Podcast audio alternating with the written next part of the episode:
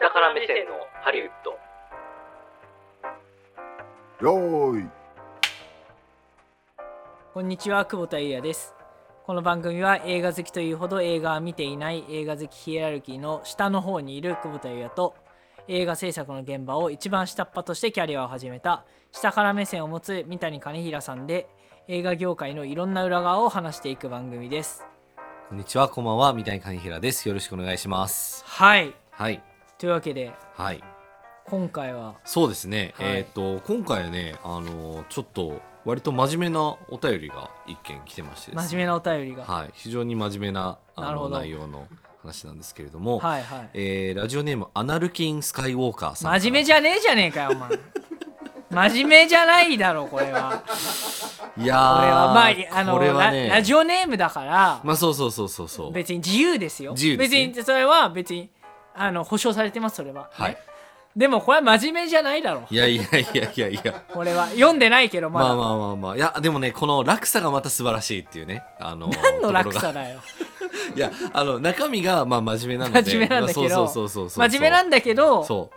それこをのこの名前で出してくるっていうところの,、はいはいあのバランス感覚は僕は個人的には結構好きです、ね、怒ら怒られるよこれ怒られまあすかのルーカスフィルムに、あそうですねうそれはね確かに怒られるかん、もしれやなっいてるんだからうちうん一回そ れ、いやもうやめないとそれしかも今回はもう全くもってうんもうもらい事故みたいなま感あじでそうすかですねね。そうですねうんあの僕ら全く関係ないですからね、うんあの煽り運転みたいな感じですよ煽り運転に巻き込まれたみたいな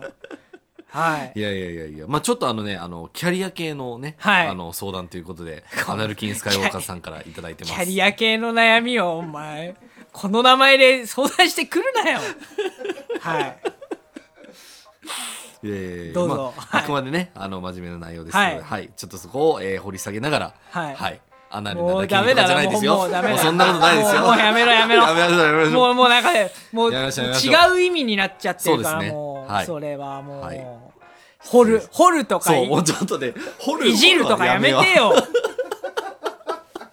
やめて掘るやはやめよう。そうですね、ちょっとそこは気をつけようと思います。はい、そうですね。あの、取り上げてね、はい行きましょう。はい。えーということで、えー行ってみましょう。えー下張り就活塾スタートです。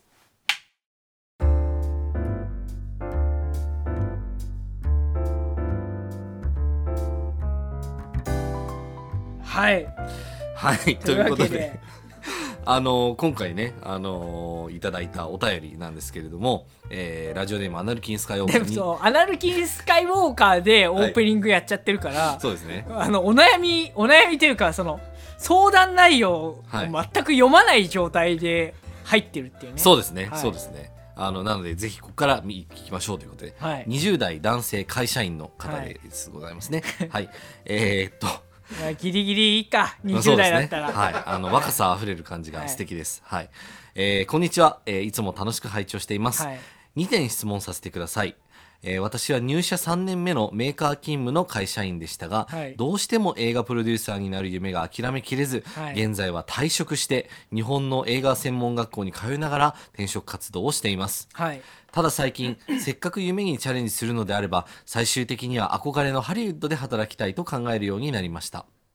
ハリウッドで働くためのステップアップとしては一度日本の映画会社で実績を積んだ後アメリカ大学院で MFA を取りハリウッド関係に就職というのが最もちょ、えー着実な道なのかなと考えておりますそこで質問ですえ1番、えー三谷さんは USC の大学院に行かれたと思いますが三谷さんの同級生には映画業界以外からのキャリアチェンジ組はどのくらいいらっしゃいましたか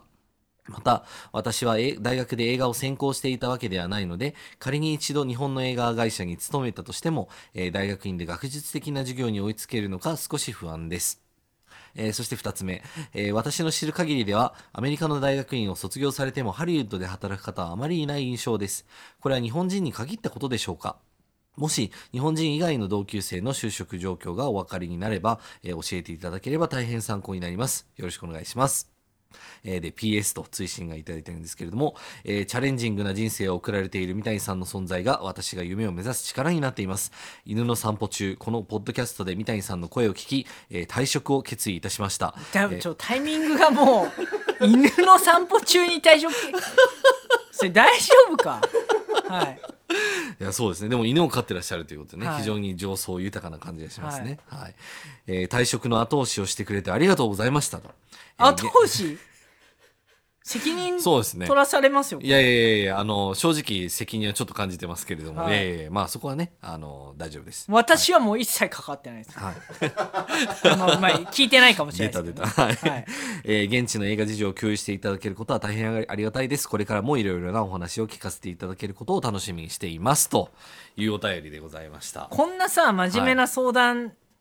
なのにさ、はいこう真面目な質問してしてくるなよアいナやルいキやいーやスいカやイいウやォいーカやいーやいやいやもうアナルキンさん本当にありがとうございますあのねまさかあのちょっとねあのメーカーを退職してしまうっていうそ のね後押しをしてしまっているというのもうやばいだろはちょっと怖いですけれどもねちょっと危なっかしいぞいこやれいやいはやいやいやいやでも多分いずれどういう私のねこの話を聞いても聞いてなくてもきっとそういう道をね選ばれてたかもしれないのでそれはねあのこれわかんないよいやいや2いやいや年後ぐらいにはいあのよくわからないインフルエンサーで騙されてみたいないやいまあやいねやあのフォロワー数3桁前半が何言ってんだよって感じですけどそうですねこれは危ないですようん、そうですね本当に責任取ってくださいとか言われたらちそょうっとそれは、うんあ取りまあ、僕から言えることは、あまあ、真っ先に退職をひっくり返して、んえーメーカーに戻ってくだ さいまずねまずマジっすかいやいやいやいやそんなそんなにほら好きなことを好うんきなことを仕事にって言いますけどそそうですよ、ねうんんなに好きじゃなかったって気づいた時うにん地獄じゃないですか、いやいやいやいやいやまあこうまあ、こうまあマジでマジで、ね気づいたらね、うんマジでなんかまあもちろんその好きなものを好きでいたいからあえてその道のプロには行かないみたいなねいう人は確かにいますよそうあと大体その業界とかでこういう、うん熱い仕事しましょうよとうか、業界探してやりましょうよとか、んうんちょっとやばい企画いっちゃいますかってうんいうそうのいうのどうで、ですかうん最後までうんやった人見たことない し、だ大体そういうやつってすぐいなくなるからああ。いやでもその点こちらのアナルキンさんはやっぱりもう行動に出てるっていう意味ではなかなかすごくないですかまあ、ずそこは、まあまあのそうですねこはあの、まずもしかしたらねまあ、たたたえますけどもしかしたらね。うんたえますけど、うんでもほら安定してるわけですから、まあねこれはでもまあ新卒で入社3年って言ったら大体、まあ、仮に大学生から入ったっていうことで仮定するとまあ2 5 6ぐらいじゃないですか今、はい、うん、だったらまだでもキャリア的にはいくらでもねまだこれからまっあ、てそ思ういでますすねね、まあ3年ぐらいはいいですかねまあ、そうですね確かにあのこれで45歳になってもちょっと今あの専門学校でって言ってたらちょっと困りますけれども、まあそうですねまあ、うんまあねその45歳無職ですって言うんだったら、うん逆にねうんまあ捨てるものないから、まあまあまあまあもしかしたらそこでねあ そるうねかもしれないですけど、まあまあまあにそうですねまあ20仮に25歳だという設定で考えるんであれうば、んうんうんまあ、チャレンジしてもいいいいのかないいんじゃないかなってそうですね僕は思いますけどねこれはもううん親の気持ちになりますね あのこんだけあの騒いだ後ですけど、うん心配になりますよねまあでもいやまあほとんどの人がねあのやりたいって思ってやらないっていうところで言うと、まあ、1個目の壁はまあ突破されたかなという、ははい感じはします。で、まああのーしかもねこう仮説を立ててるのも個人的には結構好印象でなんかなるほどこうしたらいいんじゃないかみたいなねってはい私は思うんですけど、い、かがですかっていうその感じ、はいいはい、なるほど、い、ね、じゃないないですか。わかんないですけどちょっと前あのプラスあのポジティブバイアスが僕かかりすぎてるかもしれないですね。だいぶこのアナルキーさんだいにぶほらあの持ち上げられてるからあー気分良くなっちゃったあそういううことですか僕がですかアナルキいやーにアナルキーに行かれてますよアナルキンにそうですあね。ー や聞かられれてると思いやますられてますかね。やられてますよあこーアナルキンやられてますあか。ーそっか。いやー、そんなことないと思いますよ。あの、なのでね、まあ、これから一個一個ちょっとちゃんと、あの、はいはいはい、説明していければと思うんですけどまず1個目の問いの部分ですね同級生で映画業界以外からのキャリアチェンジ組はどのくらいいらっしゃいましたかということで、えーっと僕の場合はですね、えーっと留学した時に学生からまずそのまんまそのフィルムスクールに行くっていう人が3分の1ぐらいいて。えー映画業界に何かしらの形で働いていてそこから、えーっとキャリアアップしたいあるいはキャリアをプロデューサーにシフトしたいっていう人はまあ3分の1で、えー、と全く関係ないところから、えー、と入ってくるっていうのは3分の1ぐらいでしたね。へーで、えっ、と、まあ、どんな人がいたかっていうと、まあ、僕の代で言うと、まあ、例えばなんか、もともと金融の世界にいましたとか、もともとコンサルやってましたみたいな人もいれば、えっ、と、なんかマイクロソフトで働いてましたみたいな人もいるし、へーあと、まあ、他の学年なんですけれども、もともと例えば獣医をやってましたとか、 10位そ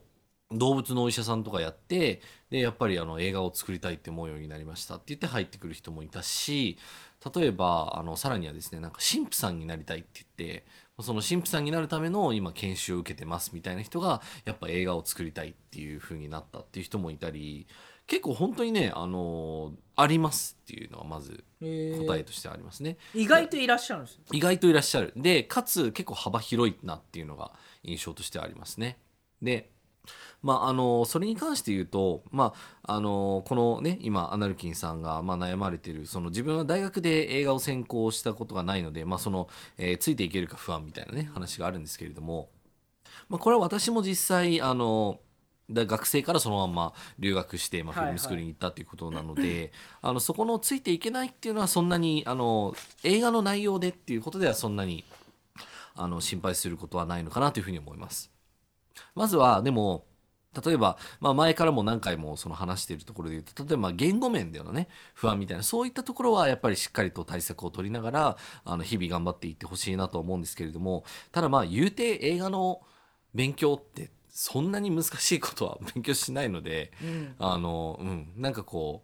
う、ね、脳外科になるとかそういうことじゃないのでね全然なんかテクニカルなことって言ってもカメラってこういう風に回るんですよみたいな話とかだからまあそこは意外とそんなにあの気にする必要はないのかなという風な気がしてます。へーうん、であとはその日本の映画会社に勤めた後にまあ留学みたいなことをおっしゃってるんですけれども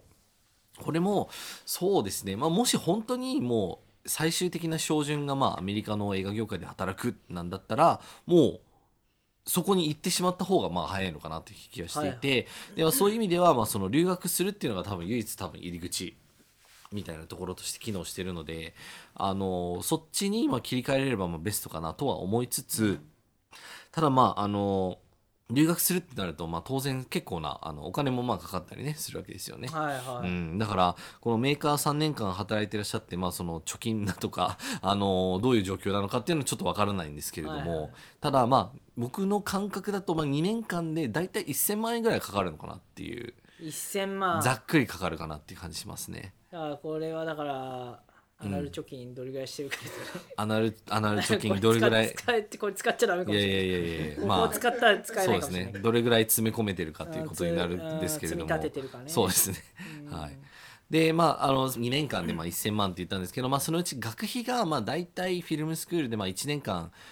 まあ大体3万ドルだから300万円ぐらいうん300万円から300だから600 30万ぐらいそうをまあ想定するとでまあ生活費とかはまあ大体年間200万円ぐらいでまあ暮らしていくと考えると、まあ、ざっくりとそれでもうね年間500万でまあ1000万ってなって200万で暮らせるんですかまあそうですねあの割とあのなんて言うんでしょう裕福ではないけれどもまあでもそれなりに暮らしていくこと私の時はできましたねだからもしかしたらちょっとそれよりかかるかもしれないです今の毎日生あの活パサパサのはいパンをまあ、スそーうでパーすでねあ買っのてシリアルとかねそうそうそうそうそれだけまあ、だけではないです。あの、ピザとかね、とか言って。ピザもまあまあまあまあままああまあピザまあまとあかね味ついてるかそうね。あとは、まあ、オートミールとかね。なあんのでそれそのなんかお通じいい系 なのいやいやいや、まあ、他にもね、しょ あの食事はいろいろ、ラーメンとかも日本、あの、ありますからね。ロラサーメンだってジェめちゃめちゃ高いじゃないですかあまあラーメンは高いこう2000円以上するでしスょそうですね。なので、あの、週に1回、あるいは月に1回ですね。ちょっと贅沢にご褒美みたいなでも感しじかもでそ。んなうまくないでしょまあ そうですね。あの、ラーメン、ロサンゼルスは今ね、辻田がね、一番強いんですね。あ辻田そう辻田さんが一番強い一番ね頑張ってるしへーあの売り上げも立っててもう美人味し気いですね美味しいですね、うん、一番あのあれに近い味がそのまんまロサンゼルスで食べられてるのでへえそうあのまあ他にもね三等家さんとか一風堂さんとか頑張ってるんですけどやっぱ辻田が一番ねロサンゼルスは強いですね、へーうんなので留学される際はぜひね参考にしていただければと思うんですけれども、まあ、そんなこともまあまずありますねとなので今だからその転職活動でその日本の映画会社に行くっていうことがまあどこまであの有効なのかっていうことに関して言うと、まあ、これは結構それぞれで何て言うのかなアメリカに残りたいっていう場合は日本の専門性とか日本でのその仕事経験ありますっていうことが、まあ、プラスに働く場合もあればいや別にそんなの別に探してないよみたいな感じで全くこう考慮してもらえない場合っていうのもあったりするんでそこはちょっとリスクかなって思うんですよね。これは個人的なその他の業種というかう業ん、種はある話なんですけど、うん、その現場でやりたい人はうん僕す行っちゃった方がいいと思うんですよ。ああそうですねすそうぐですね。うん、なぜならうん別に日本のコネクション関係ないから、そうですね。し、作りか取り方も全然違うっていうのがうん、うんうんうん前のあの落合監督会だったじゃないあそうですねはい。取り方は全然そもそも違うから、うんうん違う取り方勉強しても、うんうん結局それが白にもならなければ、うんうんうんその取り方のねそのなんていうのこうプロトコルみたいなうんうんものも役に立たないんだったら現ま場あ行っちゃそっうたで方すがいねいし、そうですねまあそそれは多分いろんな業業務で多分違うと思うんですよね、うんその制作の現場で。確かに確だかからに。それを例えばそのビジネスとして例えばローカライズするだ、うん PR するだ、うんうんうんそのジャパンツアーのアレンジするだ、はいはいはい。みたいなまあそれがねその向こうのうん映画会社、うん、映画会社というかスタジオの仕事なのかどうかってまた分かんないですけど、うんそれに特化したいとかだったら日本での経験は、うんまあ、そこにもちろんコネクション生まれると思うんで、うん何まあ、長くやってれば。そうですねそうですねまあだからビジネス系で例えばプロデューサーとかだったら意外と役に立つのかなっていう気がしていて、まあ、そのネットワークであったりとか、まあ、そのあるいはその日本とアメリカをなんかこううーつなぐみたいなことを、まあ、仕事とされたい場合は、まあ、そういうバックグラウンドっていうのはあった方がいいのかなっていう気は確かにちょっとしますね。僕の場合もその留学してその後結果的にそういう仕事はしたんだけれどもその日本側のバックボーンが僕はあんまりなくってっていうところで、まあ、ちょっとそれをしばらく補うのに時間がかかったのかなっていう、まあ、気はしてます。はい、だからそこはちょっと苦労した部分であったので、まあ、それをまあ今度のその就職される時で、えー、とまあ数年でも積んでいって例えば26から8ぐらいでまあそこでこう仕事して、まあ、実務の中でこう経験とまあコネクションある程度作った後に、えー、とまあトランジションするみたいなことができたらそれは確かに素晴らしいかなというふうに思いますね。まあ、ただまあそのさっき久保田さんに言ってたその現場でとかた例えばだからそうですねなんかその技術職的なことでまあ身につけたいのであればまあ全然それはもう即向こうに行った方がね、いいのかもしれないですね。ですよねうんとは言えると思いますね。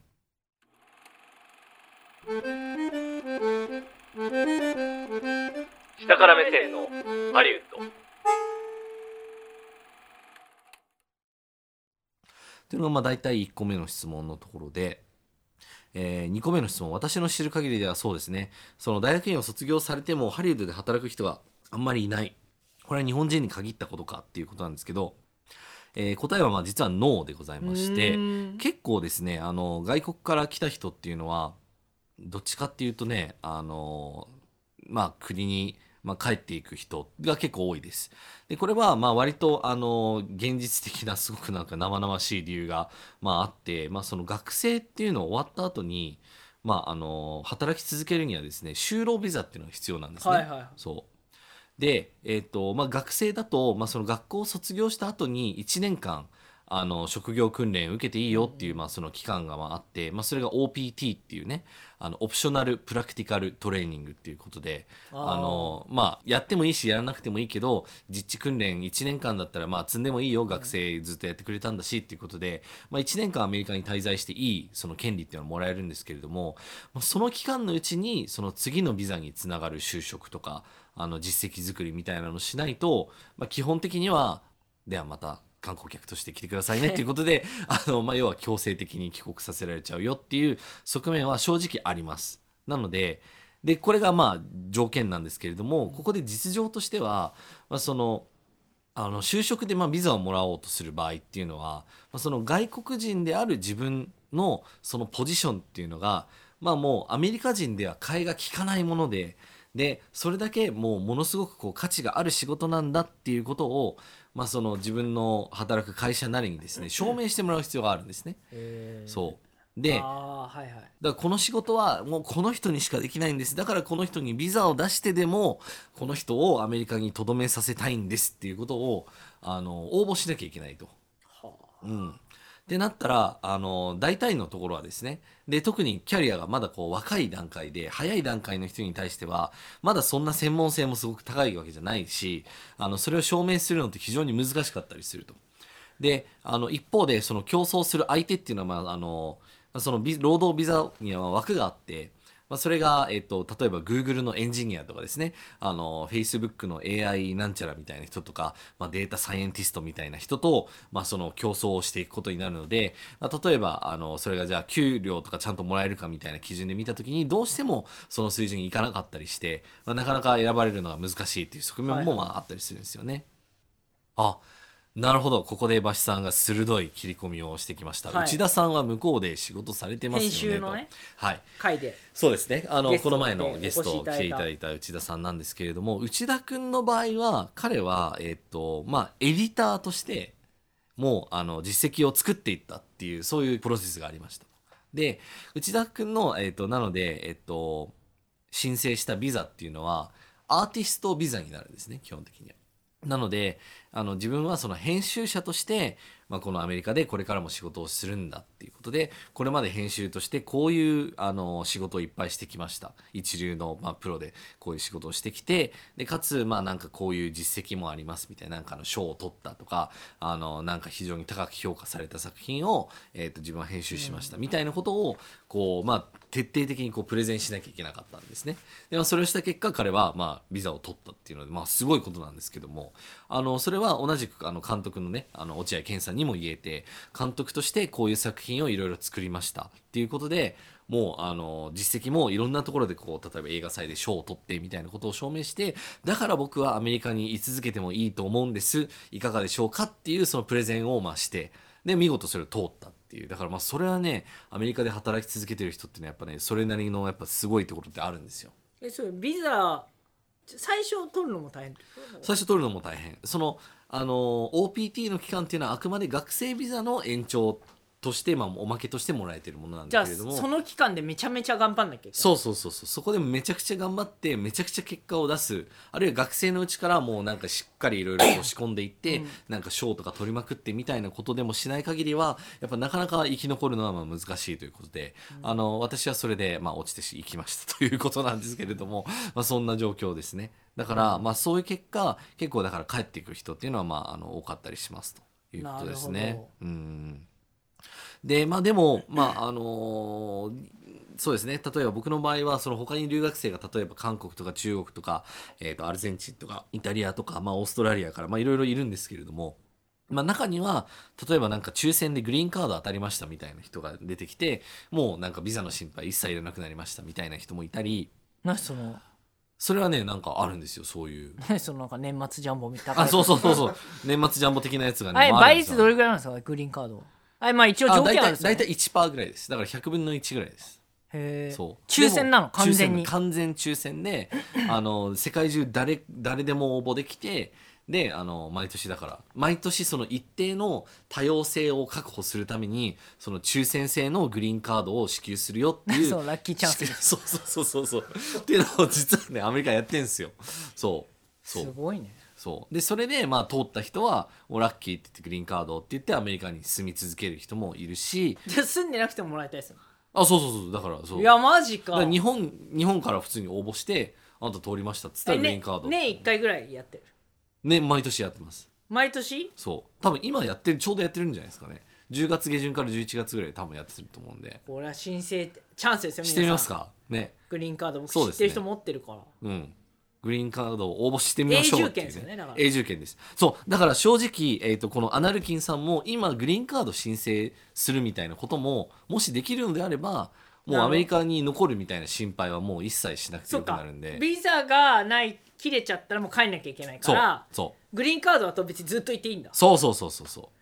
えそれグリーンカードは有効期限ないのえっと、一応まあ何年かごとに更新みたいな形にはなるんですけれども基本的にはいられ ます更新のずっと時は何か必要なんですか目覚ましい実績をいや何も何もただ更新そうあとまあちゃんとそのアメリカに例えば 年間で何日以上いますよみたいはない証はいはい明とかができれば全然良い。というねだからあのグリーンカー ドを応募するっていうのはもしかしたらあの可能性としてはありかと思いますそれね。合否はいつ出るんですか合否は大体、えーっとね、年明けぐらいかな、多あ分。割と早いですそうですね。そうっすね年一年一です。年一かそう。だから、毎年、あの、コツコツ応募し続けてる人とかいますよ。なんか友人とかで。えー、マジでなんか、あわよくばみたいな感じでね。そう。でも85歳とかで当たってもねいやまあそれはちょっとねキャリア的に厳しいかなって感じですけれどもねそうでもそういうこともちゃんとやり続けてる人はやってるよっていうところはありますね。うん、でまあ大体でもそうですねそれぞれの国に帰った後みんなやっぱ映画業界で働いたりはしてもしてるのであのそれぞれの元の国でまあそれなりに就職に有利になったりはしてるみたいです。ただ日本の場合で言うと例えばじゃあ日本のフィルム日本の会社がじゃあ例えばフィルムスクール卒業しましたみたいな人をこう採用するかっていうと意外と結構ねそこはなんか壁があったりしてなんか僕の場合もあのフィルムスクール行って帰ってきた後にあの仕事の可能性みたいな話とかいろんな会社の人とした時に「あじゃあ新卒採用とか受けてみますか?」みたいな感じで結局そっちに誘導されていくみたいへなーことが多かったので、まあ、ちょっとそれはまあいいっちゃいいかもしれないけどなんかそのためにあの留学したわけじゃないかなとか思ったりとかしてそうそうそう、まあ、結果的にちょっと僕が違う道を行ったんですけれどもあのそこはだからね非常にあの考えるべきところだとは思いますね。なるほどねあの特に今の状況にあればですねあのできるだけ具体的にその、うん、自分の選択肢と自分の目指す方向性とで、まあ、自分の持っているリソースみたいなものをですねやっぱちゃんと把握した上であの本当戦略的に動かれるのがいいかなというふうに思いますね。うんどうですかうん、スカイウォーカいやーこれでいけると思いますよ頑張っていただければねあの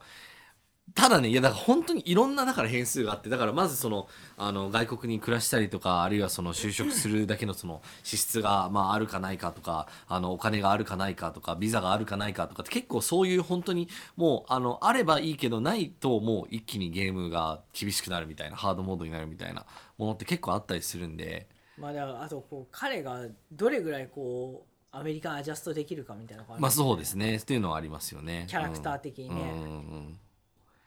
だからなんかね、まあ、僕の場合は本当にあの逆に学生から、えっともうアメリカに行っちゃうみたいな選択ができたのは逆に日本にいて、あの日本に何かこう置いていくものとか失うものとか特になかったからっていうのは大きいと思うんですね。だからもう新しく生活をどの道立ち上げるんだったらそう日本で社会人4月からこう研修とかいろいろしてみたいなこともできたんだけども、まあ、それをせずに済んだっていうのはまあ一個は良かったかなと思いつつ、まあ、でもそうですねあのデメリットもまあ当然あって、っていうのはあると思いますね。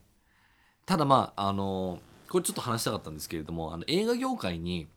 その新卒で最初から入っちゃうのかそれともまあ途中から入るかっていうことであのまあ映画業界を自体はまあ常にまあ誰でも受け入れるんですけれども、例えば18歳からいきなり映画業界に入っちゃうあるいはなんかフィルムスクール行っちゃうよりはあのもうちょっとやっぱ人生経験とかですねなんかそのそういった一つ違う分野で自分がこういろいろあの一生懸命頑張ってなんか感じたりなんか感じたエモいことであったりとかなんか感じた不条理なこととかみたいなものをそれを引っ提げて映画業界に入っていくっていうのがまあ正直一番あのいいのかなというふうに思っていて。えっていうのもあの結局映画をなんなんていうのかなこう技術的になんか作るみたいなことって全然2週間とかもあれば大体身につくんですけれども、でもじゃあどんな物語をこのあなたはじゃあ語るんですかみたいなところになった時にあー結局そこの自分のそれまでの人生のいろんなもののまあつあのなんていうのかな、まあ、積み重ねっていうか、まあ、総合っていうものが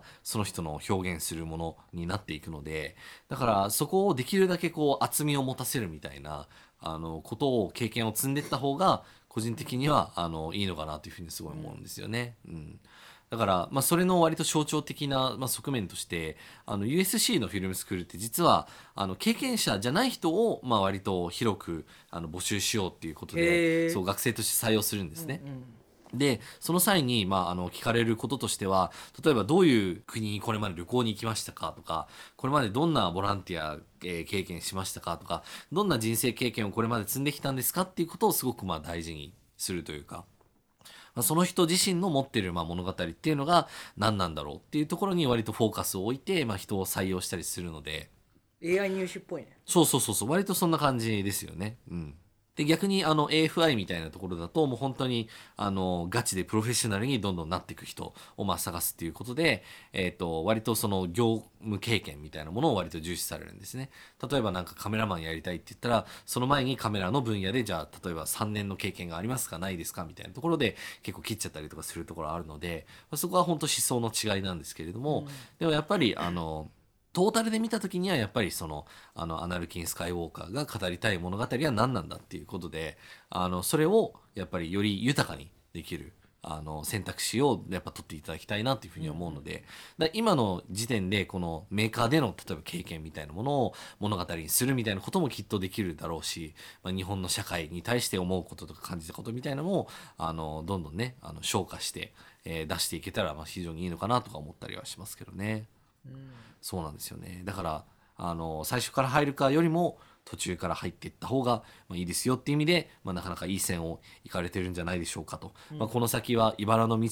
だし別にうまくいくとはまあ限らないわけですけれども、まあ、それそれでも覚悟を持ってどこまであのやりきれるかっていうところでですね、はい、頑張っていただきたいなと思いますというところなんですけれどもね。まあ、何を作りたいかっていうところはねそうですねまあ、ある程度その環境に慣れて、うん、で、まあ、スキルセットを身につけたらそうそうそうかそうらそう。君は何したいのっていう話になるそうですね。だから正直技術的なこととかスキルセットみたいなことって本当に身につけようと思えば別に全然身につくものだし、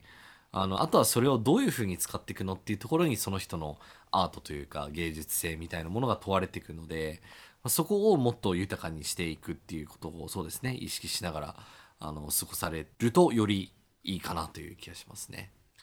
まあ、そういうね、あの、アナルキン・スカイウォーカーさんの、はい、お悩みでございましたけれども、私からは、はいあのアントニオ猪木のねうん。 「道」という、おあ、エールをいただけるそうですよ。はいこの道を行けばどうなるものか危ぶむなかれ危ぶめば道はなし踏み出せばその一足が道となりその一足が道となる迷わず行けよ行けばわかるさありがとうっていうねおあのおアントニオ猪木先生のそうですね。今闘病中ですそうですね。いや、本当に。い頑張ってほしいですけどや、頑張ってほしいですね。はあい。のこんだけやめやめとけやめとけって最初言ってたうん。あれですけどまあでも中途半端にやるぐらいだったらやめた方がいいですよねまあ、そうですね。もうそれは言えると思います。行き行き切っちゃうん。うんだったらもうもうん。う迷わず行けよそう行けばわかるさですよそう。だから、危ぶむ中でですね、本当にね。はいはい、と思います。あ、そうですね。あの、実はですね、このアナルキン・スカイウォーカーさんからですね、もう一個お便り実はいただいてまして。で、あのーまあ、これはまたこれであるんですけれども、こちらは、まあ、本編ではなくディレクターズカット版で、はい、あの、扱わせていただくということで、 あのー気になった場合はですね、あの、初月無料ではありますのでね、 よかったら、あの、オーディオブックの方でも聞いてみていただければと思います。では、エンディングにはい参りましょ う。はい、えー、映画 .com では各週金曜日にこれも配信してます。えー今週も先週に引き続きスターシステムの凋落についてお話をしていますので、えーよろしければご覧ください。えーあとは番組へのお便り感想は番組公式ツイッターから案内が出ています。えー下から目線のハリウッドもしくはアットマークしたハリで検索してみてください。はいというわけで次回もお楽しみにお相手は久保田優也と北谷兼平でした。